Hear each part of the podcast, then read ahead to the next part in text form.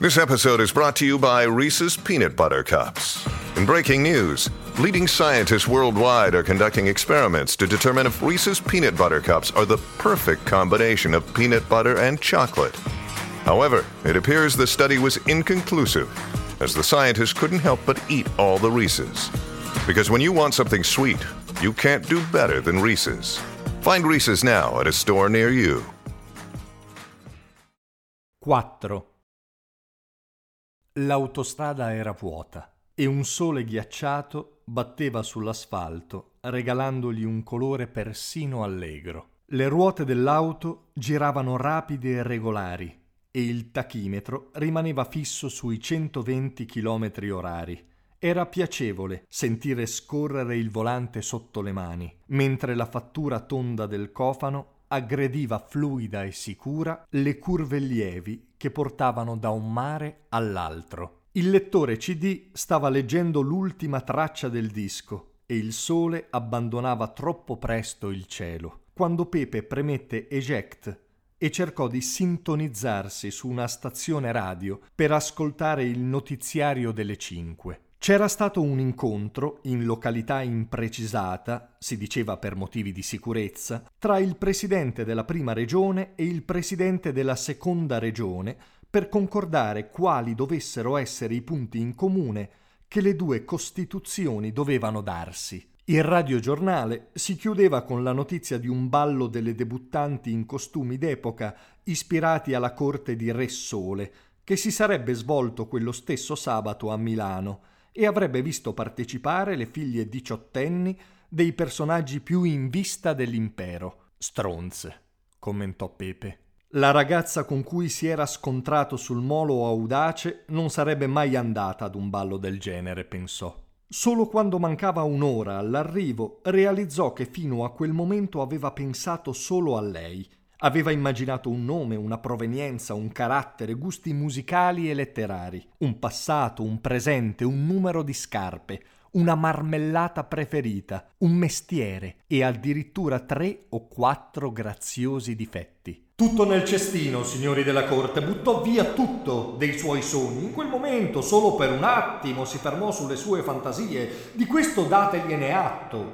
Pensò che niente di quello che aveva immaginato corrispondesse, ma non smetteva di rivedere quel sorriso. Doveva dargli un nome, non è un reato dare un nome alle cose. Solo di una cosa credeva di essere sicuro. Non sarebbe mai andata ad un ballo vestita da dama di Versailles o almeno lo sperava. Per associazione pensò ai tempi del liceo. C'era ancora un ordine diverso, sembravano mille anni prima, in realtà erano più o meno una decina. Ma in quei dieci anni erano successe tante cose. A scuola Pepe aveva un professore di storia e filosofia molto buono e anche molto buffo. Un signore sulla cinquantina con il naso sempre rosso, occhi acquosi e modi di fare ottocenteschi. Molto preparato, poco polso però. I ragazzi ovviamente ne approfittavano e Pepe non era l'eccezione. Poche nozioni storiche avevano fatto breccia nella sua mente. Di quelle ore gli rimaneva solamente un ricordo di tenerezza. Per lui, quindi, Luigi XIII, XIV, XV, XVI, Re Sole,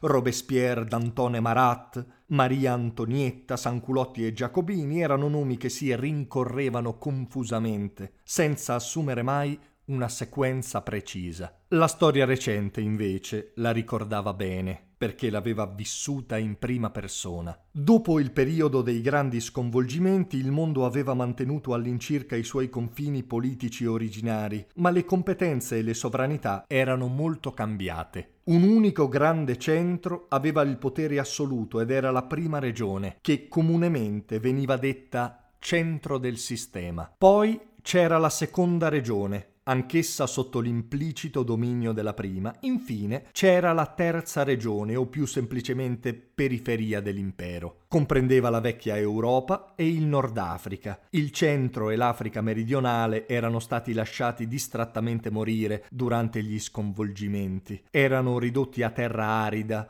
ormai quasi ovunque inabitabile. Pepe era felice di essere nato in periferia. Il centro del sistema, in fondo, non aveva interesse a colonizzare violentemente anche l'Europa. Gli serviva così, come luogo di villeggiatura, come riserva, come scusa per difendersi dalle accuse di dittatura, a dire il vero, sempre meno frequenti.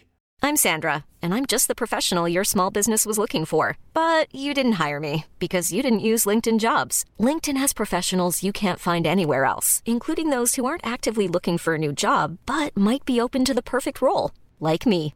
In a given month, over 70% of LinkedIn users don't visit other leading job sites. So if you're not looking on LinkedIn, you'll miss out on great candidates like Sandra. Start hiring professionals like a professional. Post your free job on linkedin.com/people today. Sotto costo 1 euro. Fino all'11 maggio la scopa elettrica Limited Bosch senza filo e con spazzola adatta a tutti i tipi di superficie. È tua a solo 199 euro, perché 1 euro batte forte sempre.